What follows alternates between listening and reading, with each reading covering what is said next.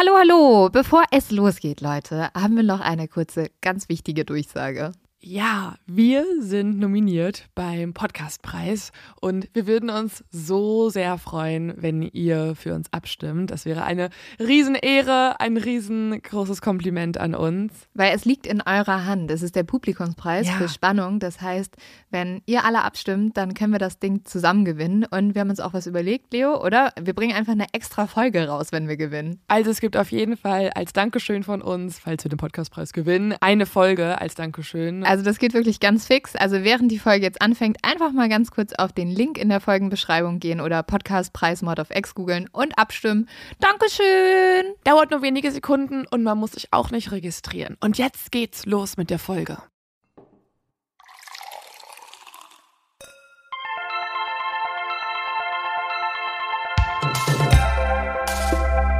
Mord auf X. Der internationale True Crime Podcast.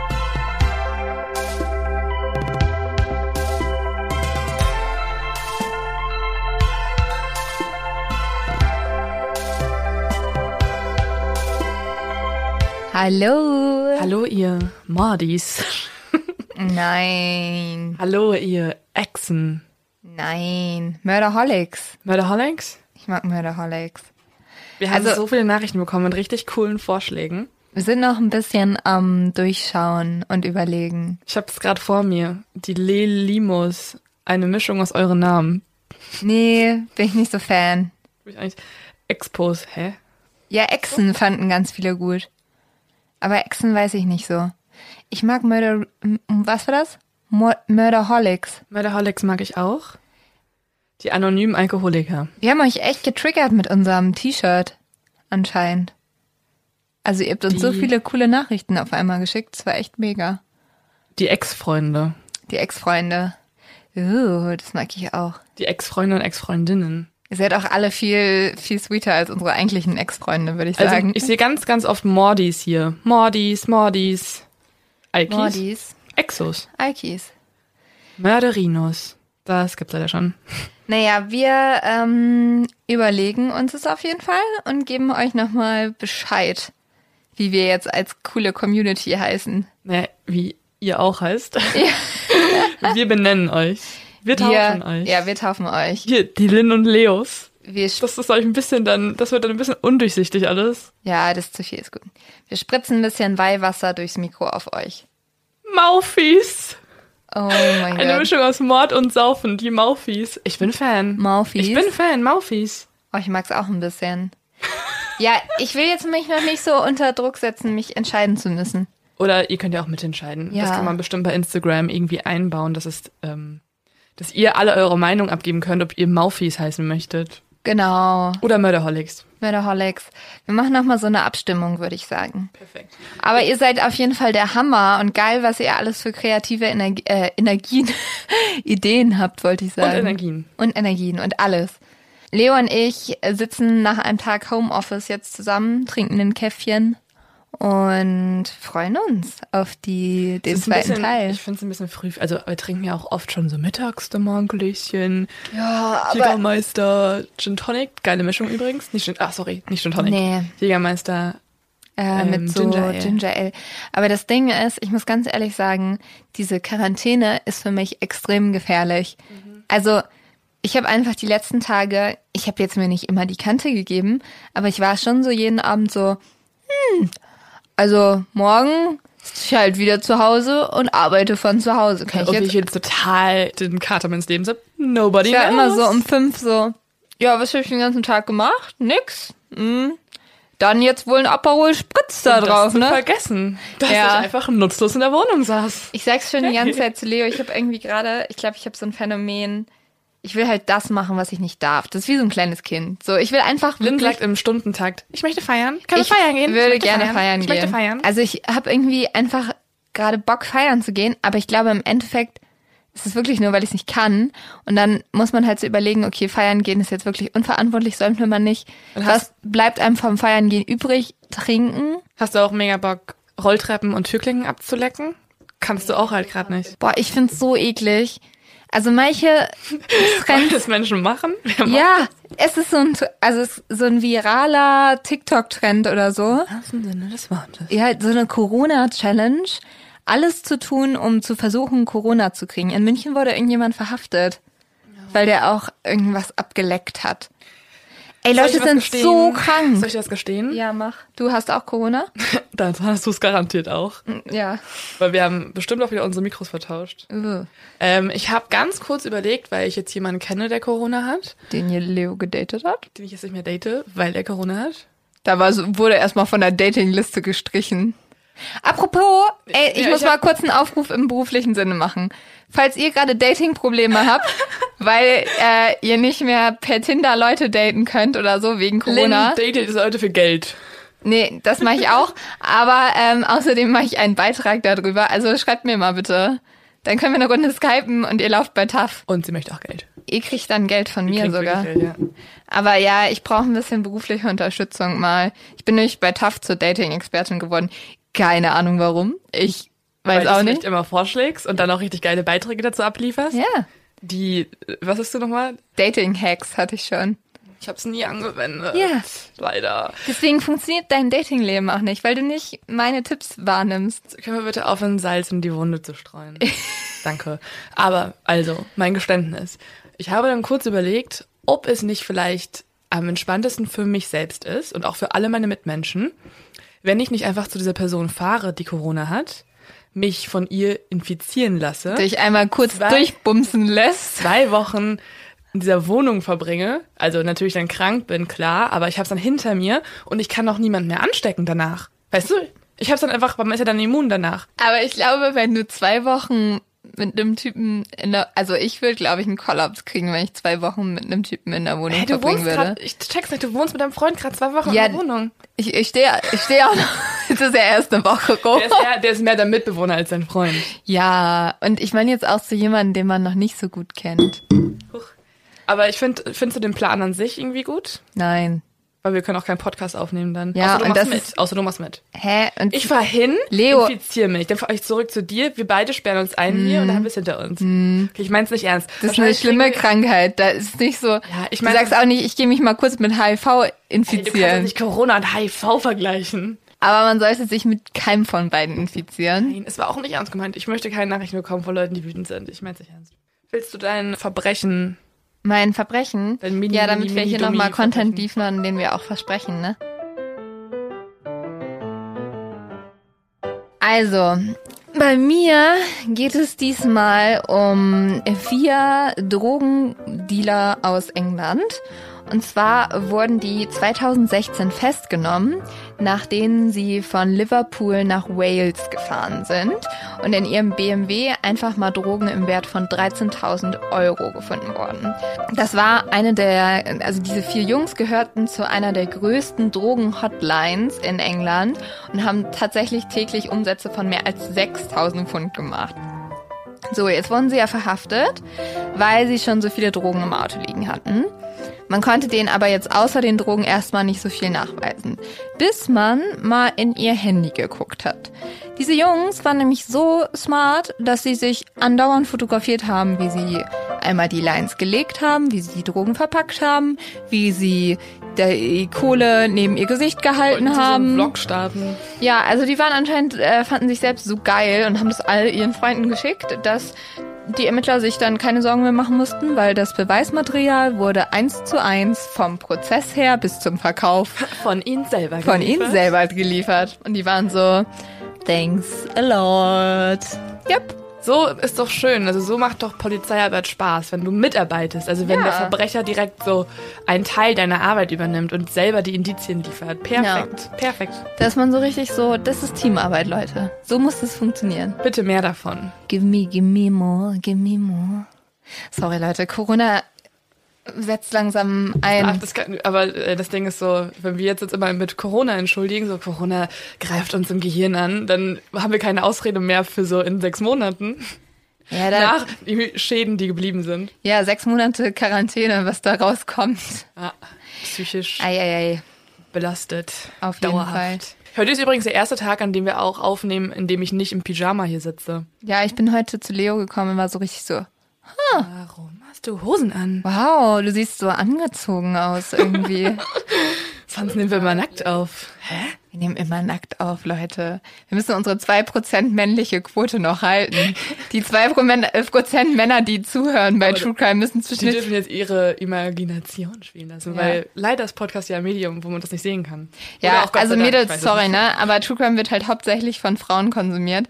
Und zwischendurch versuchen wir immer eine männliche Quote zu halten. Dann sagen wir so, wir machen das wie die gute alte Bildzeitung, werfen ein bisschen Titten rein, ein bisschen Arsch und dann geht es schon. Talks. Oh, ich habe heute. Morgen schon wieder so gesehen, das war so geil bei der Bildzeitung.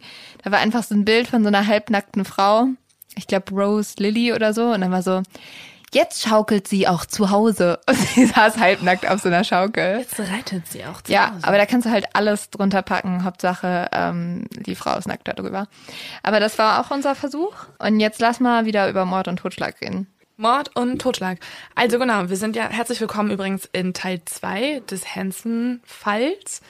Ich nehme an, dass die meisten Leute auch Teil 1 gehört haben, weil sonst hört lieber nochmal Teil 1 sonst an, sonst macht Teil 2, glaube ich, nie so Sinn. Herr Niemann steigt doch bei Teil 2 ein, oder? Tatsächlich, tatsächlich, als ich, ähm, ich habe ja den allerersten Black Dahlia-Fall auch aufgeteilt. Und da haben wir sogar noch so Witze gemacht, so, also wer jetzt bei Teil 2 hängen geblieben ist, kurz zurückskippen.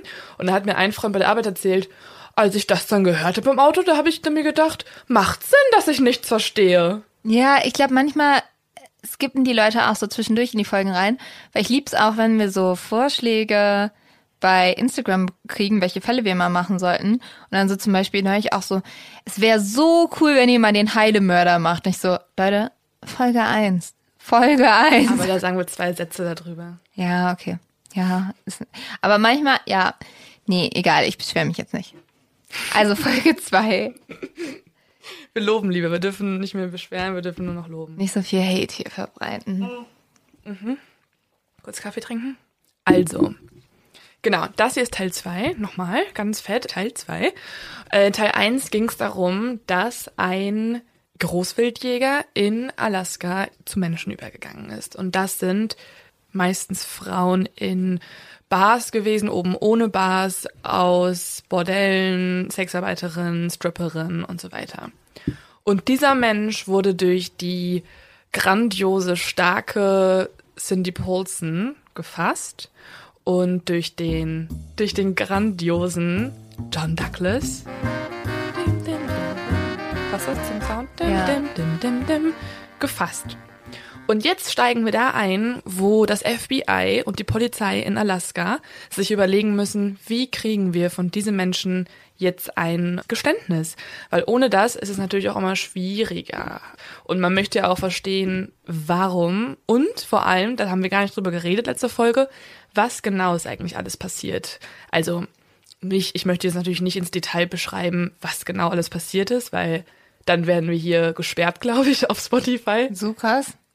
Ja, Okay. Ich will aber endlich wissen, was es mit dieser Jagd auf sich hat, weil du hast es immer nur so leicht angesprochen, aber Genau. nie so richtig erzählt. Genau. Und da kann ich ein bisschen mehr was zu sagen. Die ganz krassen Details, keine Ahnung, die, da werden wir, glaube ich, echt gesperrt, wenn wir darüber reden. Ich will die krassen Details. Wir gucken mal, okay? Ja. Ich frage so viel Okay, nach, bis ich okay. alles hab, was ich will. Also, wir sind ja da stehen geblieben, dass wir ihn identifizieren konnten und dass in seinem Haus auch die Karte gefunden wurde, die Tatwaffe gefunden wurde und andere belastende Beweise. Also die Polizei ist schon ziemlich weit gekommen und weiß eigentlich schon ziemlich sicher, das ist unser Mann. Jetzt steigen wir in den Teil ein, wo er verhaftet wurde und nun endlich verhört wird. Das zieht sich ein bisschen, das passiert dann erst im Februar 1984 und in diesem Verhör ist es so, dass Hansen erstmal alles abstreitet. Er sagt zum Beispiel, dass die Patronenhülsen, die ja bei den Opfern gefunden wurden, durch reinen Zufall dort lagen, weil er genau an den Stellen Schießübungen gemacht hat. Ach ja, okay. Wo ich mhm. denke so, so mein Freund, kannst du mal ein bisschen kreativer werden, weil das glaubt dir wirklich niemand. Und er hat dann die Leichen so übersehen, oder wie? ja, da war so, vielleicht war da ein Grab, aber er hat sich auch so eine Schießübung bestimmt konzentriert und Es hat mir so ein Feeling gebracht, wenn da so eine Leiche rumlag, ne? Also hat deswegen, geholfen, dann konnte ja. ich besser schießen. Er ist extra durch den ganzen Wald gelaufen, bis er so eine Leiche gefunden hat und dann, ja, Aber, also da frage ich mich auch, das glaubst du doch wohl nicht selber, oder? Also, Aber der war sich ja schon sehr selbstsicher, oder? Mit allem. Der hat doch immer gesagt, ja, ich habe Freunde und ich komme da raus und also. Ja, ich glaube, ja, also je mehr der ermordet hat, desto selbstsicherer wurde er und auch narzisstischer und ja. äh, stärker hat er auch die Polizei verhöhnt, wie das so irgendwie ungefähr jeder Serienmörder auch irgendwann tut ab einem gewissen Punkt. Ich freue mich so darauf, wenn der Typ auf dem Hintern fällt damit.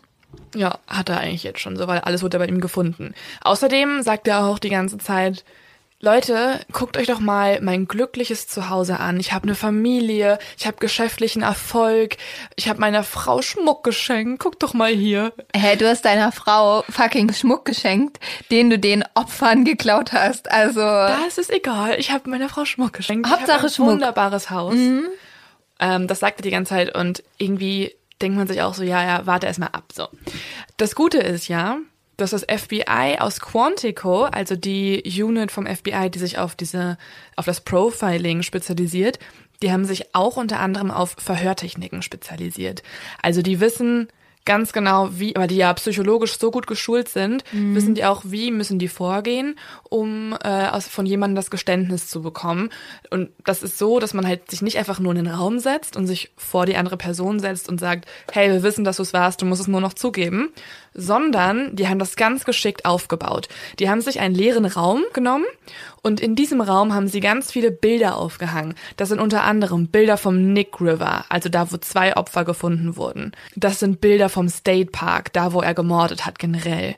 Sie haben Bilder von den Leichen aufgehangen, sie haben Bilder vom Schmuck aufgehangen und sie haben sogar, und das finde ich sehr klug, Ordner hingestellt. Und auf diese Ordner haben sie die Namen der Freunde geschrieben und der Familie. Also dann ist Hansen in diesen Raum gekommen und hat gesehen, scheiße, da sind nicht nur da sind nicht nur Sachen, die von mir stammen, sondern die haben tatsächlich auch Ordner von den Freunden, die ja eh noch mal ein Alibi sein sollten eigentlich. Und sie haben auch Daten zu meiner Familie und so weiter. Also genau das vermittelt so das Bild. Wir wissen nicht nur was Oberflächliches, sondern wir wissen alles. Auch wenn es erstmal nur ein bisschen Kulisse war. Also die Polizei spielt mit das Spiel. Das finde ich eigentlich ganz charmant und ähm, das ist auch so in bringt jedem, auch viel. Hm? In jedem Thriller machen die das doch auch immer so, dass sie so eine Akte mitbringen. Die hauen sie so auf den Tisch und sagen so, ja, wir haben so viele Beweise. Und dann ist da aber nichts drin am Ende. Ja. Und die blöffen nur. Mhm. Ja, genau so ist es ja auch ein bisschen. Also es soll das Bild vermitteln, dass er ausgeliefert ist und eigentlich sich nur noch ergeben kann. Und dann führen sie Hansen auch in diesen Verhörsaal und lassen ihn dort einige Minuten alleine sitzen. Also sie beobachten ihn dann durch diese Wand, wo du immer von einer Seite halt das Spiegelbild, äh, das, ja, den Spiegel hast und von der anderen Seite reingucken kannst. Da beobachten sie ihn einige Minuten, wie er immer nervöser wird. Er fängt immer mehr an zu schwitzen und ihm wird einfach, er guckt sich auch dann so um, ist total neugierig, was da genau alles rumsteht. Am Anfang wirkt er noch relativ gefasst, aber je mehr er so auf den Bildern erkennt und dann auch die Ordner sieht, desto nervöser wird er. Und als sie dann reingehen, erwähnen sie auch noch, dass der Staatsanwalt für ihn die Todesstrafe fordert. Und das zusammen mit dem ganzen Beweismaterial lässt ihn einfach einknicken. Er fängt dann an, die Morde zu gestehen, also erstmal die vier, die ihm vorgeworfen werden, weil sie haben ja vier Leichen gefunden bisher. Und dann fängt er auch an zu zählen. Und jetzt kommen wir zu den Verhören und auch zu den Interviews danach. Und ich habe mir auch ein paar angehört. Also es gibt da auch wieder Originalaufnahmen im Internet auf irgendwelchen dunklen Seiten, auf die man stößt. Und Leo ist immer auf irgendwelchen illegalen Seiten ja. für euch unterwegs. und vor allen Dingen diese Seite, die ich da gefunden habe, die ist auch so ganz schwarz. Und dann sind da immer abwechslungsweise so Fotos, auch von den Leichen. Und dann darunter immer so ganz kurz halt so Tonaufnahmen. Und dann geht's wieder weiter. Das ist so ein bisschen wie so eine interaktive Homepage, wo du immer so ein bisschen so, hier nochmal das, hier nochmal ein kleines anderes Häppchen. Und da hast du das nochmal Ey, was. ich sag dir, bald kriegst du so eine E-Mail von Pro7. Frau, liebe Frau Bartsch, wo treiben Sie sich dann immer rum? Mit Ihrem Firmenlaptop. Ja. Oh, stimmt. Alles für euch, Leute. Alles für euch. Und ich habe sogar ein bisschen was gedownloadet. Oh mein Gott. Das müssen wir wahrscheinlich piepen. Ja. Außer ich gefährde meinen Job. Okay, mache ich. Also, was er erzählt, ist unfassbar. Unfassbar. Er hat sich nämlich nach und nach Frauen in seine Hütte reingeholt. Und es stimmt auch, genau wie Douglas das schon, wie ich im Teil 1 erzählt habe, vermutet hat. Er hat erst immer nur, in Anführungszeichen, von Oralsex gesprochen. Danach hat er, ist er einen Schritt weitergegangen, hat äh, als Begierde die Vergewaltigung gesehen. Dann hat er irgendwann angefangen, Menschen zu ermorden. Und dann irgendwann hat er sich ja gedacht, okay, ich kann ja meine beiden Hobbys einfach verbinden. Das Ganze macht viel mehr Spaß, wenn ich zur Hütte fliege und es da halt alles mache. Hä? Ich, also, Und das Ganze ging so weit, ich habe auch schon gesagt, dass es wie eine Sucht für ihn war, es ging so weit, dass er sich alle sechs Monate eine Frau in seine Hütte reingeholt hat und teilweise in seinen sehr krass obsessiven Strecken sogar noch öfter als sechs Monate. aber was ist mit den ganzen Frauen passiert? Hat er die alle umgebracht? Das, das ist eine gute Frage. Danke, Lynn. Wir sind ein super Team. Ja, immer gerne. Das ist eine gute Frage, weil er selber sagt zum Beispiel, dass er 30 bis 40 Prostituierten freiwillig, also er ist mit 30 bis 40 Prostituierten freiwillig zur Hütte geflogen und hat sie alle lebend zurückgebracht. Ja, genauso Genau das, ne? freiwillig wie, wie bei der Cynthia. C- Cindy, Cindy hat auch alles, das hat Cindy voll viel Spaß gemacht. Ja, so wie er doch halbnackt gesagt den hat, wir beide machen zusammen einen kleinen Ausflug, ein bisschen spaßig. Wir hatten doch schon so viel Spaß, wie ich dir einen Hammer in deine Vagina gerammt hat. Dann können wir auch noch Oh, einen ich finde ihn so eklig, diesen Typen, wirklich. Wir haben das schon mit vielen Serienmördern zu tun Ich gehabt. hasse ihn. Aber er ist wirklich abartig. wenn man diese Aufnahmen hört, dann wird man noch wütender, weil er halt auch so, er redet, als ob er halt so Smalltalk betreibt. Er ist dann so, die Polizei fragt auch immer so, warum haben sie es getan? Warum? Und er ist dann immer so, oh, I don't know, I guess, I guess they wanted it. Er, er, redet wirklich so, Oh oh, ich, ich weiß es nicht. Also, wenn ich jetzt mal nachdenken müsste, dann würde ich denken, dass die Frauen mich wütend gemacht haben. Er redet, es ist einfach nur, ich, man kann es nicht begreifen. Man kann es nicht begreifen. Und als ich es gehört habe, es war, es klang, also was mich schockiert hat daran, ist nicht, wie böse er klingt, sondern wie beiläufig er es erzählt. Er redet übers Wetter garantiert genau gleich wie über das Schlachten dieser Frauen. Ja, er klingt halt irgendwie nicht so, als ob es ihn, als ob er einsehen würde, was er Schlimmes getan hat. Nee, überhaupt nicht. Sieht er auch nicht.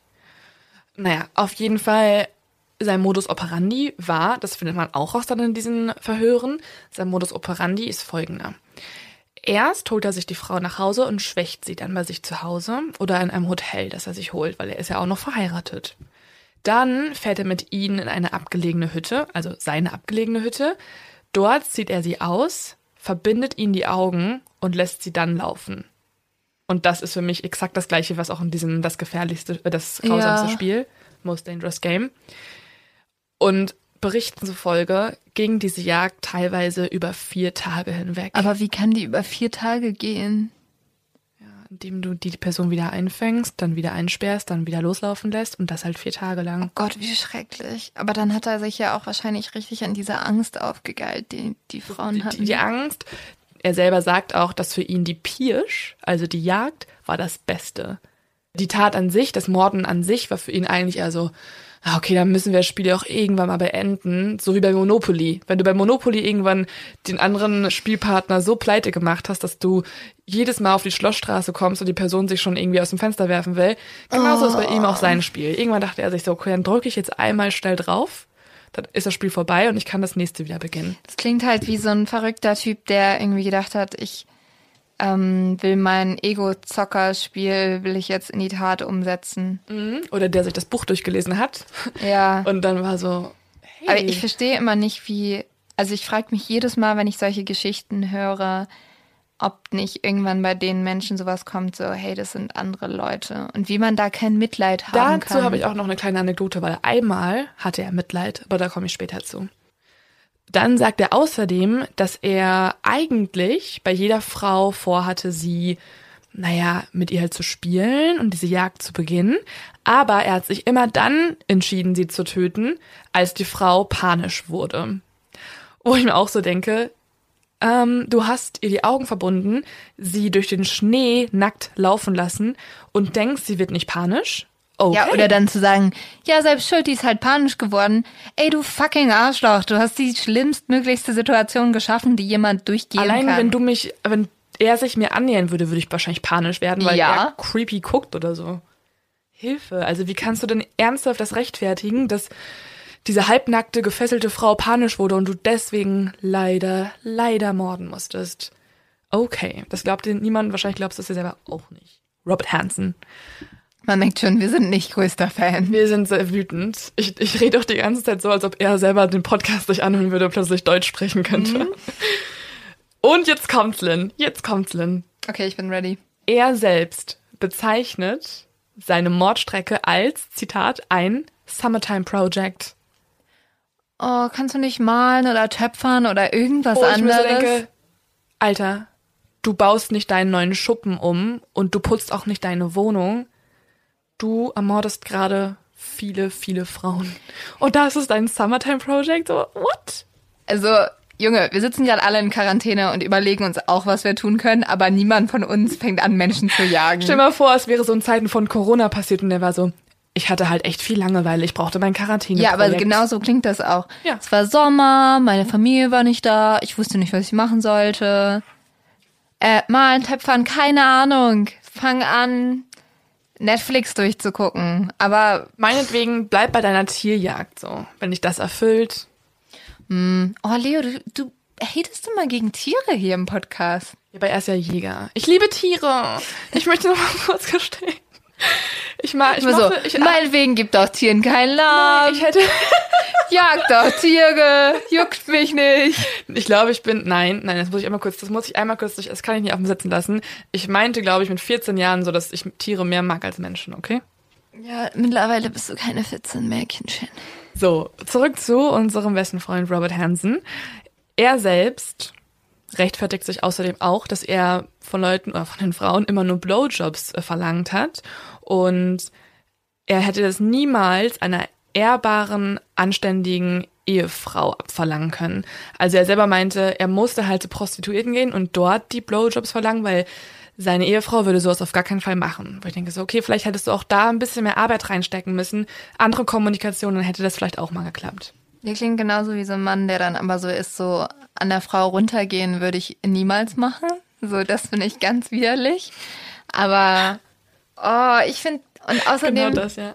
und also, das finde ich ja auch, er, er stuft ja die anderen Frauen dann so runter und sagt ja, es gibt einmal die ehrbaren Ehefrauen und dann gibt es die Prostituierten, die für ihn ja anscheinend nix wert sind. Also die wirklich ja, vergleichbar sind, die Ja. sind ja wahrscheinlich noch, also vergleichbar mit Tieren halt. Er selber ihn. sagt auch, Zitat, das ist für ihn angemessenes Jagdwild. Und jetzt kommt noch ein anderes Zitat, um das nochmal zu ergänzen. Er sagt nämlich auch, ich sage nicht, dass ich alle Frauen hasse. Das tue ich nicht. Aber wahrscheinlich sind prostituierte Frauen, die ich noch unter mir selbst ansiedle. Es war ein Spiel. Sie mussten den Ball werfen, bevor ich danach schlagen konnte. Und das finde ich ist die Aussage, also dieser, in diesem Satz sagt er eigentlich quasi, dass alle, die er getötet hat, Mitschuld tragen. Weil hätten sie nicht den Ball geworfen, wären sie nicht in diesen Job gegangen, hätte er sie ja nicht töten müssen. Ja, aber was für ein Bullshit. Also das ist, aber es erinnert wirklich sehr an die Geschichte, die du am Anfang gesagt hast, weil da hat der Mann doch auch gesagt, dass diese Schiffbrüchigen so ehrlose Menschen sind genau. oder so. Er ist ein ehrloser Mensch. Bei ihm war es dann auch so, dass die Mädchen, die sich fügten, die hat er eher verschont. Also später glaube ich auch nicht mehr, aber an der Zeit, wo er noch nicht gemordet hat, hat er die eher verschont als die anderen. Also wenn du sozusagen aufmüpfig wurdest und man die Situation kontrollieren wollte, dann hat er sich sozusagen verpflichtet gefühlt, diese Person zu bestrafen, weil eben sein Persönlichkeitstyp genau so einer ist, der Macht, Kontrolle und Dominanz möchte.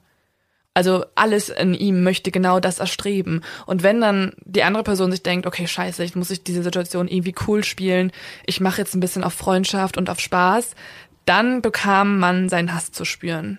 Weil genau das ist ja auch sein, ja, se- sein, seine Liebe ist ja, dass er halt diese Jagd halt treiben kann, dass er die andere Person einschüchtern, jagen kann und dass das Töten dann am Ende eher enttäuschend ist. Und er sagt nämlich auch, wie ich ja schon vermeinte, die Spannung lag in der Pirsch. Aber das heißt, Frauen, die sich gewehrt haben, fand er nicht, also besser? Nee, Frauen, die sich gewehrt haben, hat, wollte er noch krasser erlegen. Ah, Ja, aber da hatte er dann mehr Spaß dran halt. Wahrscheinlich. Die haben ihn halt wütend dann gemacht. Oh Gott. Und jetzt ist ja die Frage, wie viele Menschen hat er wohl ermordet? Er selber hat ja gesagt, dass er 30 bis 40 Frauen mit zur Hütte genommen hat, mit ihnen dort geschlafen hat und dann wieder ganz normal nach Hause brachte. Da denkt das FBI, das ist eher unglaubwürdig. Hauptsächlich auch, weil wir ja schon eine Karte gefunden haben. Wir haben ja seine Karte mit den 20 Kreuzen, wir haben aber nur vier Leichen bisher. Das heißt, es muss ja noch mehr Leichen geben. Jetzt machen sie das, was auch, Lynn, was ähnlich ist wie bei dir in Folge 14 mit Thomas Quick. Mhm. Sie nehmen ihn und fahren mit ihm zu den Kreuzen. Also sehr ähnliche Situation. Sie fahren ins, ja, in, in die Wildnis, in den Wald und er soll sie dann zu den Leichen führen.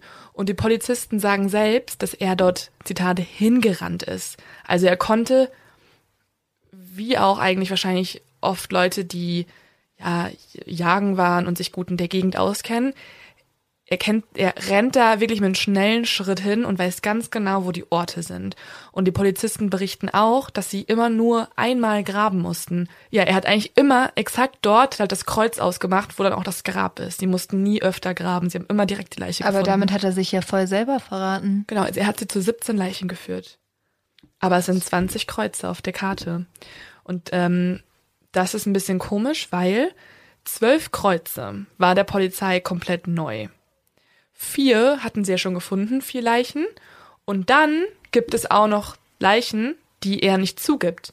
Also man findet dort, also er hat Kreuze auf die, mhm. auf, die, auf die Karte gemalt und man findet die Leichen und trotzdem gibt er die Tat nicht zu. Und er sagte so, ah, die hat jemand noch dazugelegt. da fand jemand das Grab, jemand fand das Grab auch eine gute Idee. Da gab es mal zwei für eins. Oh mein Gott. Ja, da, es ist echt, das ist absurd, weil das zeigt auch schon wieder, wie er das Spiel weitertreiben möchte. Also auch nachdem, das Ding ist ja so, er kommt eh nie wieder auf freien Fuß.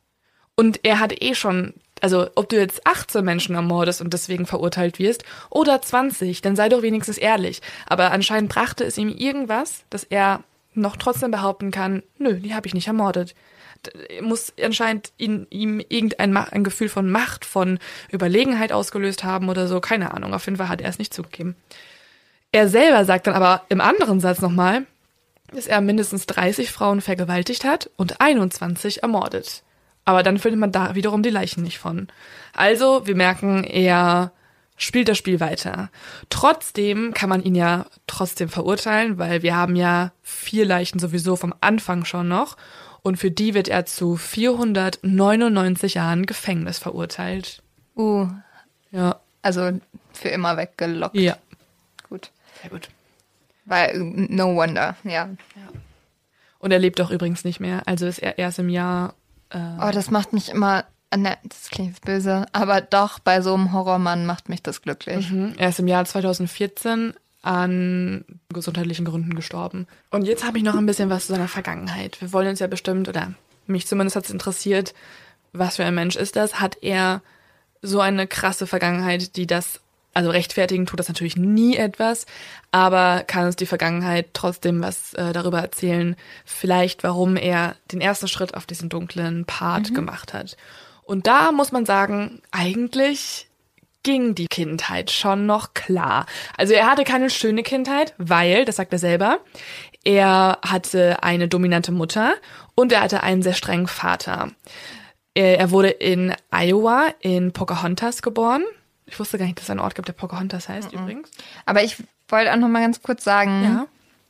ich finde sowieso, eine schlimme Kindheit ja, kann vieles ja. erklären, aber sie kann nie eine Tat rechtfertigen.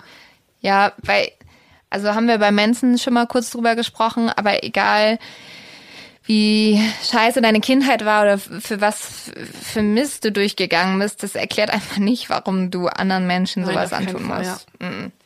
That's true. Also, kleiner, kleiner moralischer Appell hier nochmal, ja. Leute. Nee, das stimmt voll. Aber man kann ja trotzdem oft festhalten, dass Serienmörder jetzt nicht aus der, aus dem Happy, Happy, Happy House kommen, mhm. sondern selber große Wunden in sich tragen. Ja, oder sich einiges da schon mal so angebahnt hat oder so, das stimmt genau. schon. Und deswegen, wir hatten ja auch mal in irgendeiner Folge erwähnt, dass ähm, es diese Triade gibt, McDonald-Triade, bei der man davon ausgeht, wenn ein Kind beispielsweise Bettnässen, Dinge anfackeln und Tiere quälen zeigt, dass es dann irgendwie eine böse, eine böse Zukunft auf sich warten hat. Aber man geht ja davon aus, dass das eigentlich viel eher darauf hinweist, dass das Kind missbraucht wird oder an irgendwas anderem psychisch leidet. Und das ist halt eine große Gemeinsamkeit bei sehr, sehr vielen Biografien, Serienmördern-Biografien. Und bei Robert muss man sagen, er hatte nicht diese drei Symptome. Und er hatte jetzt auch, also er hatte schon dominante Eltern und wurde schon streng erzogen und hatte, hat es auch nicht leicht, weil er auch ganz krass gestottert hat und eben diese krasse Akne hatte. Trotzdem war es nicht so wie bei anderen Biografien, die wir schon hier besprochen haben. Er beginnt dann schon im ganz jungen Alter, also im ganz jungen Alter beginnt Robert Ladendiebstähle zu begehen und als er später älter wird, hört er damit auch nicht auf. Also obwohl sein Geschäft gut läuft, also er ist ja ein erfolgreicher Bäcker in Anchorage, ich sage es richtig. Wir haben, ich habe ein bisschen böse Post bekommen, dass ich diese Stadt falsch ausspreche. Böse Post. böse Briefe trudelten bei mir ein. Aber trotzdem hat er auch später immer noch äh, Diebstahl begangen, weil er sagt selber, es ihn erregt. Und jetzt kommt's, er hat auch gesagt, dass er danach immer einen Samenerguss hatte. Also okay. scheiß auf Sex, wenn du was aus dem Laden stehlen kannst. Mhm. Das würde für viele Leute, für viele Singles jetzt, wäre das nicht schlecht. Ein bisschen Klopapier klauen. Mhm. Und dann ist der Samenerguss inklusive. Um, ähm, twisted Mind. Und seine richtigen Probleme starten dann eigentlich erst in der Highschool. Weil wir alle kennen das ja, in der Highschool findet man ja wahrscheinlich das andere Geschlecht oder auch das gleiche Geschlecht plötzlich attraktiver als sonst. Und bei Robert ist es auch so. Er fängt sich an mit Mädchen zu beschäftigen und eben weil er diese krasse Akne hat und dieses krasse Stottern, sagt er selber über sich, Zitat, weil ich wie ein Freak ausgesehen hab und geredet hab, wandte sich jedes Mädchen ab von mir, wenn ich es ansah. Das tut einem ein bisschen leid. Das tut einem ein bisschen leid, muss ich zugeben. Aber er sagt das auch alles in den Verhören, als man ihn fragt, warum? Warum hast du so einen Frauenhass? Warum tötest du sie? Und es wirkt, ich habe mir das ja original angehört, es wirkt so ein bisschen so, als ob er eine Begründung braucht. Weil dann sagt er zum Beispiel auch, wenn ich an mein Leben zurückdenke, war ich, wie Sie es wohl nennen, sehr frustriert meine Freunde gingen auf Dates und so und ich hatte ein großes Bedürfnis, das auch zu machen. Wo ich denke so, ja, aber in dem Alter hatten auch ganz viele keine Dates. Ich hatte auch keine Dates. Ja, ich also mit, keine Dates. Mit, ja. Also mit 17 ist es halt jetzt auch noch nicht, dass du da der größte Stecher sein musst. Also sorry. Ja. Vor allem, wie viele. vollkommen okay. Ich habe auch mit den Kuscheltieren noch gespielt. Ja, und wie viele Leute haben dann bitte mit Akne zu kämpfen in der Ja, wahrscheinlich auch die Polizisten, die ihm gegenüber war, saßen, waren dann so, ja, I feel you. Aber wir haben leider niemanden ermordet danach. Also wenn du jetzt irgendwie deswegen, keine Ahnung, paar Depri-Songs geschrieben hättest, ist in Ordnung. Aber mhm. nicht ein paar Frauen ermorden und jagen. Hallo, sag also mal. Also alle, die jetzt gerade auch damit zu kämpfen haben, schreibt bitte Songs und jagt bitte keine Frauen. Mhm. Okay? Die Dates kommen noch irgendwann. Es gibt Tinder, es gibt alles andere. Aber für Robert war das scheinbar sehr, sehr, sehr, sehr, sehr schlimm und er hat angefangen, die Schule unfassbar zu hassen. Außerdem war er Linkshänder, wurde aber gezwungen, mit der rechten Hand zu schreiben. Wie so, keine Ahnung, ich glaube 80 Prozent der Linkshänder zu der ja, Zeit. genau. Aber das hat ihm sehr zugesetzt, weil er zum Beispiel auch dann noch krasser gestottert hat. Weil er sich dann so ein bisschen gefühlt hat, als ob ihm halt was aufgezwungen wird und weil er Asian zu kämpfen hat mit seinem Sprachfehler, hat das Ganze das nochmal verschlimmert. Aber trotzdem, Robert, auch hier keine Ausrede. Danach folgt eine ereignislose Dienstzeit bei der Army und er heiratet mit 23 Jahren seine erste Frau. Wo ich mir denke, Hast du nicht gerade noch darüber geheult, dass du gar keine Frauen hast, keine Dates hast? Mhm. Hallo, du. Also das haben Leo und ich halt noch nicht geschafft, ne? Eben. und wir jammern so, auch nicht. Du hast ganz schön schnell jemand unter die Haube bekommen. Ja. Trotzdem, obwohl er jetzt irgendwie verheiratet ist und der eigentlich alles ganz okay ist und der auch schon älter ist, hat er immer noch so einen Riesenhass auf die Schule und fängt an, mit einem Bäckereiangestellten die Schulbusgarage abzufackeln als Rache. Was? also, okay, dann, dann fackel halt was ab, so. Ey, also so langsam muss man auch mal mit der Schule abschließen, ne? Es, also. Stell dir mal vor, wir würden jetzt Jahre später so, damals in der sechsten Klasse, die hat mir damals das Duplo weggenommen. So, also, ich weiß, ich muss sagen, ich hab auch, ich wurde richtig gemobbt in der ersten und zweiten Klasse, weil ich bin nicht auf denselben Kindergarten gegangen wie die anderen Kinder und bin zugezogen und Kinder können so gemein sein. Kinder können richtig gemein sein. Boah, ich weiß noch, mittlerweile ist sie eine meiner besten Freundinnen, aber damals gab's ein Mädchen. Hat die, die, die hat mich so gemobbt. Oh, das war so fies. Also ich habe mich dann auch irgendwann revanchiert, muss man dazu sagen. Aber ähm, die. Hast du vielleicht an ihre Garage abgefackelt? Nee, so krass war es nicht. Aber die Kinder sind immer alle so zusammen zur Schule gegangen und meine Eltern haben mich da immer so rausgelassen. Die haben mich extra, weil ich habe noch woanders gewohnt, da immer hingefahren und wollten mich da rauslassen. Und dann, wenn meine Eltern dabei waren, haben die immer gesagt, ja, du kannst mitgehen. Und dann, wenn meine Eltern auf dem Rückweg nicht dabei waren, haben die gesagt, ja, wir gehen unten rum. Das war nämlich ein anderer Weg. Und du musst an der Straße lang gehen, alleine. Oh, Kinder sind so fies. Kinder sind so gemein. Aber, Aber ich Leute, ganz im Ernst, bin jetzt auch nicht no hard feelings anymore. Also Jetzt ist sie deine beste Freundin und du hast sie nicht gejagt und Ich getötet. bin halt einfach auch zum Mobberin geworden, ne? Also jetzt mobst du. Ja. Aber wenn sich okay. jetzt besser, besser äh, fühlen lässt, ich wurde auch mit 14 Mal von einer Party ausgeladen, auf der ich erst eingeladen war. Und dann ist mein Nachbar so vor meiner, meine Mama war auch irgendwie gerade noch am Fenster und er war so vor uns am Fenster und war so, ey Leo, dass du eingeladen warst, oh, es tut mir so leid, das war jetzt ein Versehen. Also, es nimmt mir jetzt echt nicht böse, aber du bist nicht eingeladen. Oh, meine Mama hat das gehört und dann war sie nach der Schule so, was für ein scheiß Nachbar haben wir denn bitte? Oh, das ist so böse. Ja. Und ich war so, ich will nie wieder auf irgendeine Party von dir. Und die war auch noch in so einer Scheune. Scheiße. Ja. Aber ich habe sie nicht abgefackelt. Hallo, da sehen wir mal wieder. Manche Menschen treffen auch okay Entscheidungen. Man kann sich zusammenreißen, Leute. So, zurück zu Hansen. Weg von unserem Leben. Hansen allerdings ja, der nimmt das Ganze nicht so leicht wie wir jetzt vielleicht oder ihr hoffentlich auch vielleicht, sondern wird erstmal verurteilt, weil er, weil er ja Brandstiftung begangen hat. Er wird zu drei Jahren verurteilt und kommt aber schon nach 20 Monaten auf Bewährung. Das ist auch so ein bisschen ein Muster in seinem Leben. Er hat sehr viel Glück. Also er wird sehr, sehr, sehr oft verurteilt.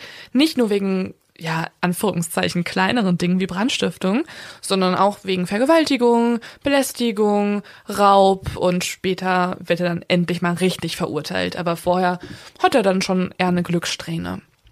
Sechs Monate nachdem er ins Gefängnis kommt, reicht seine erste Ehefrau die Scheidung ein. Hat dann doch nicht so lange gehalten, nicht wenn der Mann nicht mehr da ist. Obwohl er scheinbar sexuell sie ja gar nicht so krass gut befriedigt. Wenn Blowjob, ja, okay, egal. Lassen wir das? Ja, lass uns mal nicht jetzt über das sexuelle Vorlieben von Serienmördern sprechen. Das haben wir schon längst abgehakt, ne? Mhm. 1963 findet er aber eine neue Ehefrau. Und sobald diese dann auch ihren College-Abschluss hat, also es geht relativ schnell scheinbar bei denen, da ist sie noch relativ jung, äh, ziehen die beiden nach Alaska für einen Neuanfang. Auch da hatte Douglas recht. 67 ziehen sie nach Alaska, um dort neu zu starten. In Alaska bleibt es wie immer für Hansen. Also auch hier stößt er immer wieder mit dem Gesetz zusammen. Er, es finden Übergriffe auf Frauen statt, die seine Annäherungsversuche zurückweisen. Und er wird auch immer wieder für kurze Zeit verhaftet.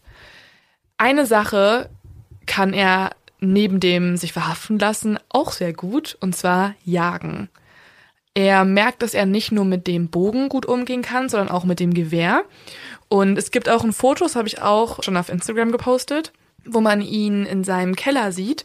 Der, also sein Hobbykeller, ist voll mit Köpfen von Tieren, die er ausgestopft hat. Und er hält dann auch da auf diesem Foto so sein äh, ja, so ein Geweih hoch, auf das er sehr stolz ist. Und ich muss ganz ehrlich sagen, Lynn, und da würde ich gerne mal kurz deine Meinung zu hören, ich finde, er sieht jetzt auch nicht schlecht aus, ehrlich gesagt. Also, dass er so mal rumheult. Ja, wollte ich dir auch schon mal sagen. Also, ich kann auch verstehen, warum, äh, okay, die Mädels sind ja auch mitgegangen, weil er sie bezahlt hat, aber der war jetzt nicht mega unattraktiv. Also, sorry to say, aber. also, ich glaube, ganz im Ernst, ich glaube, der hat einfach sehr gerne gejammert. So, irgendwann eröffnet er dann seine eigene Bäckerei. Die läuft ja auch gut, sie hat auch einen guten Ruf. Er selber hat dadurch auch einen guten Ruf. Trotzdem treibt er sich nachts aber immer in einer bestimmten Gegend umher und diese ist der Tenderloin District. Das ist genau die Gegend, wo er auch die ganzen Frauen dann getroffen hat und ja, ja bezahlt hat. Der Tenderloin District ist eine Gegend mit sehr vielen Bars und Bordellen und dort rennen eben viele ja, Männer rum, die an den Ölpipelines bauen und keine Familie haben und sich anderswo in Spaß holen. Und dort ist ein Stammkunde, niemand anders als Robert Hansen. Hätte man sich auch denken können. Die Frauen sagen, dass sie gar keine Bedenken über ihn hatten, also zumindest nicht am Anfang, weil er wie der absolute Nerd wirkte. Also er trägt eine Brille, er hat Narben, er stottert, er ist schüchtern und der benimmt sich ohne Selbstbewusstsein wie der, ja, wie der perfekte Nerd, sagen sie.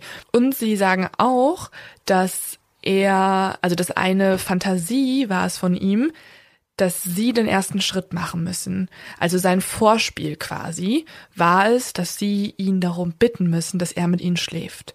Und Hansen gibt das auch zu und er sagt nämlich, Zitat, Sie mussten zu mir kommen und sagen, lass es uns tun, aber es kostet dich Geld.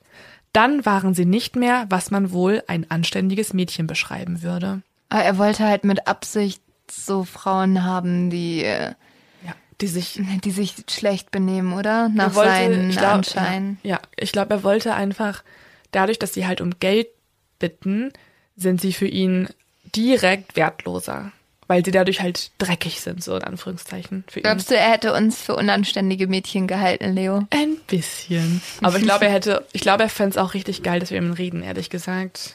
Ja, zum Glück gibt's den Dude nicht mehr. Ja, zum Glück kann der sich das nicht anhören und nicht schnell Deutsch lernen und sich das Er hätte es nur geil gefunden, dass wir gesagt hätten, er sah nicht schlecht aus. das hätte er sich so ausgeklippt ja. und dann so in der Dauerschleife angehört.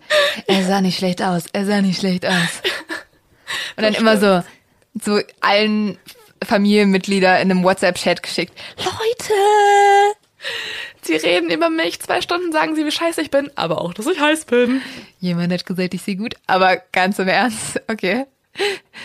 Also, über mich reden ja nicht Leute wie ein Serienmörder, aber kennst du das, wenn dir Leute so ein so Komplimente machen zu irgendwas, was du gemacht hast und dann sagen sie am Ende noch so, aber du sahst voll schön dabei aus, so. Und ich höre immer nur die Komplimente. Ich bin dann so, ah, Jemand hat gesagt, ich sah schön aus. Aber kennst du nicht auch, dass es genau andersrum ist? Jemand lobt dich ja. so krass und dann sagt er am Ende so, aber du sahst jetzt auch ein bisschen krank aus dabei. Dann bist du so, nein, ich bin hässlich. Ja. Du hast mich so lange gelobt. Das ist doch in Beziehungen so. Du hörst immer nur die schlechten Sachen. Ja. So, wenn du so sagst so, ja, du bist irgendwie der Mensch, mit dem ich mir vorstellen kann, mein ganzes Leben zu verbringen, bla bla bla. Und du äh, laberst so eine nette Sache nach der anderen und sagst du so zwischendurch so, ja, und ähm, mit meinem Ex-Freund war das und das ganz nett. Und so, ding, ding, ding, ding, ding, ding, ding, ding. Alles davor wird gelöscht. Alles. So, nur, nur dieser eine Satz wird rausgenommen. Also, okay. Bei Hansen ist es leider ein bisschen, bisschen anders.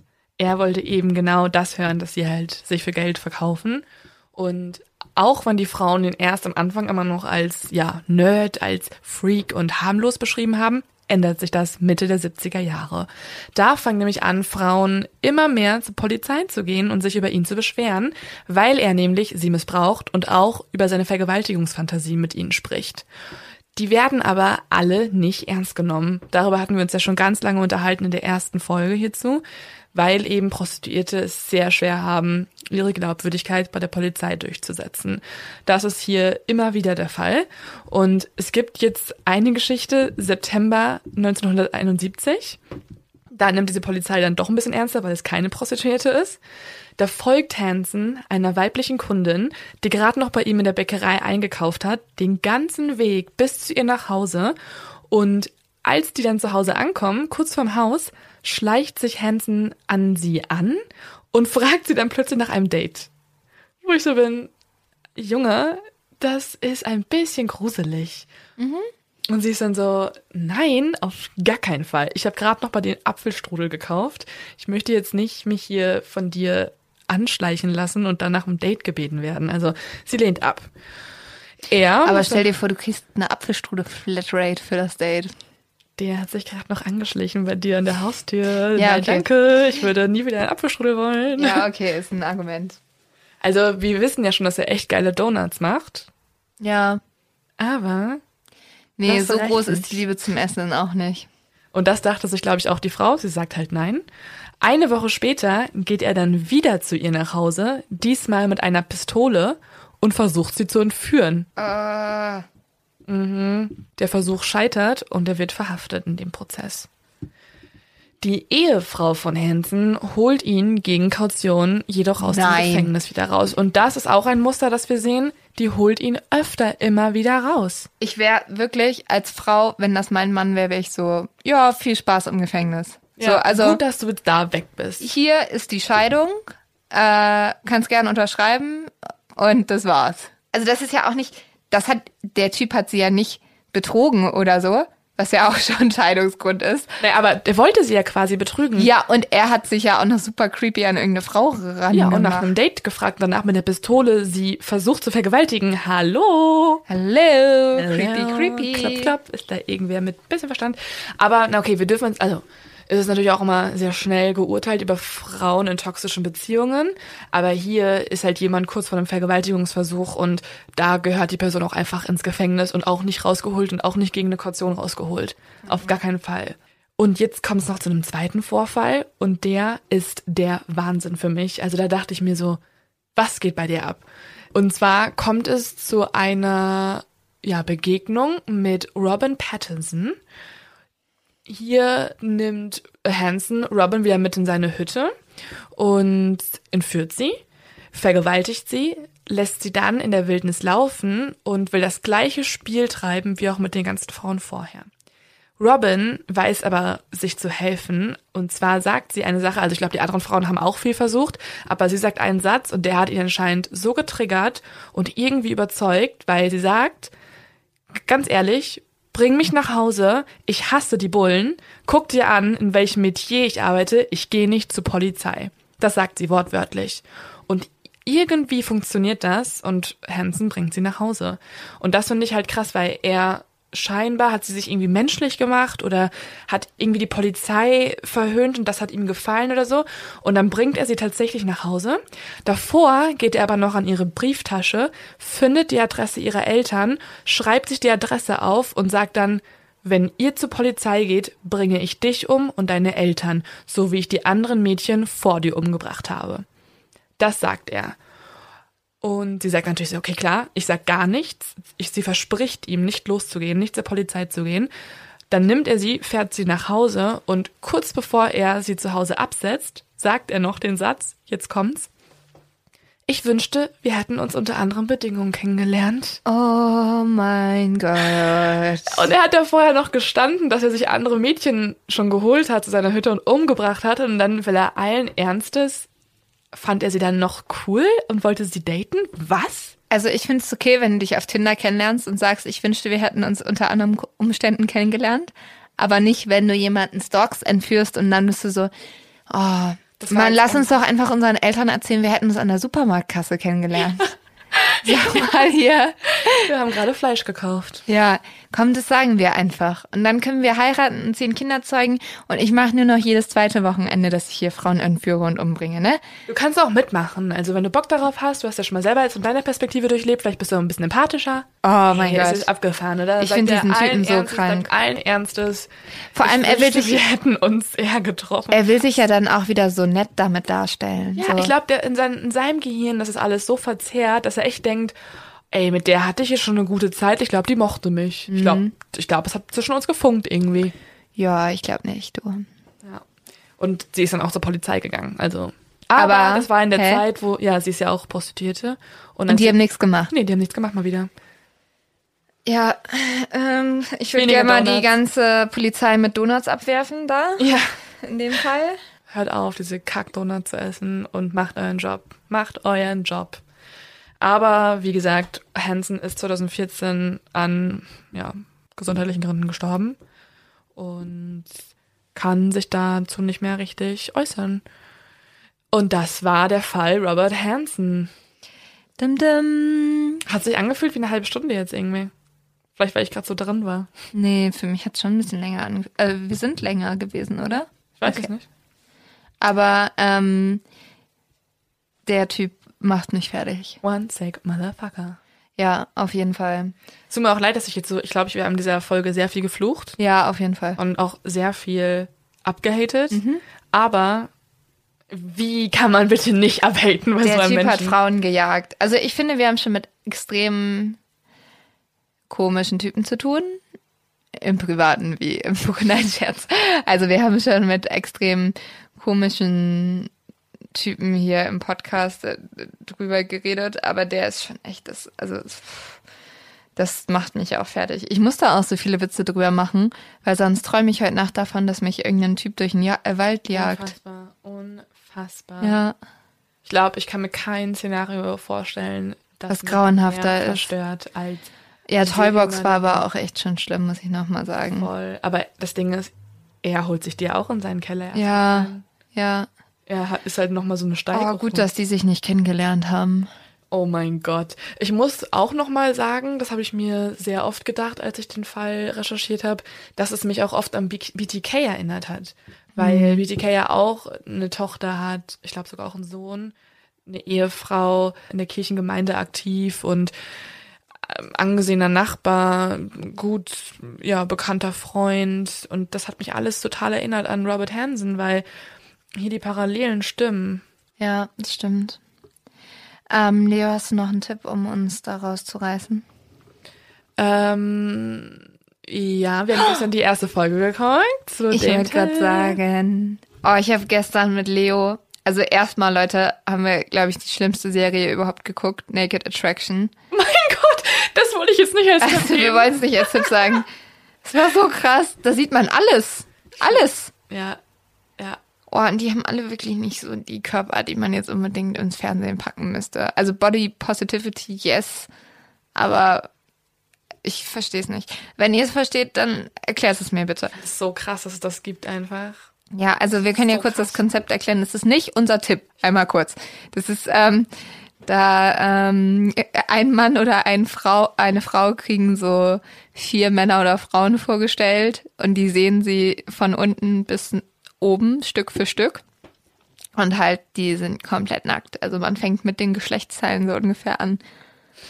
Es fährt Ja. dann so langsam, diese Wand fährt von unten langsam hoch und du siehst immer mehr und dann stellen sie sich so vor den Penis und sind dann so, dieses Modell gefällt mir besonders gut, weil die Hoden sind auch etwas äh, kleiner, das finde ich toll.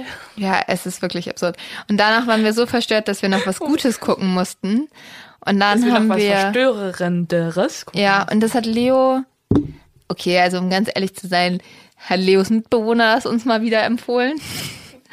Aber äh, Leo hat's vor mir schon geguckt und hat nochmal mit mir die erste Folge geguckt. Weil ich ein kleiner Freak bin. Ja, und äh, es war wirklich richtig gut. Der Alienist, oder? The Alien ist ja. Mit Also, Daniel äh, Brühl in der Hauptrolle. Auf Deutsch die Einkreisung. Und ist aber eine, eine englische Serie oder eine amerikanische?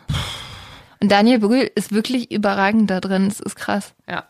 Daniel Brühl, warum kann er so gut Englisch? Ja, es ist Daniel Brühl, falls du uns hörst, warum kannst du so gut Warum Englisch? kannst du so gut Englisch?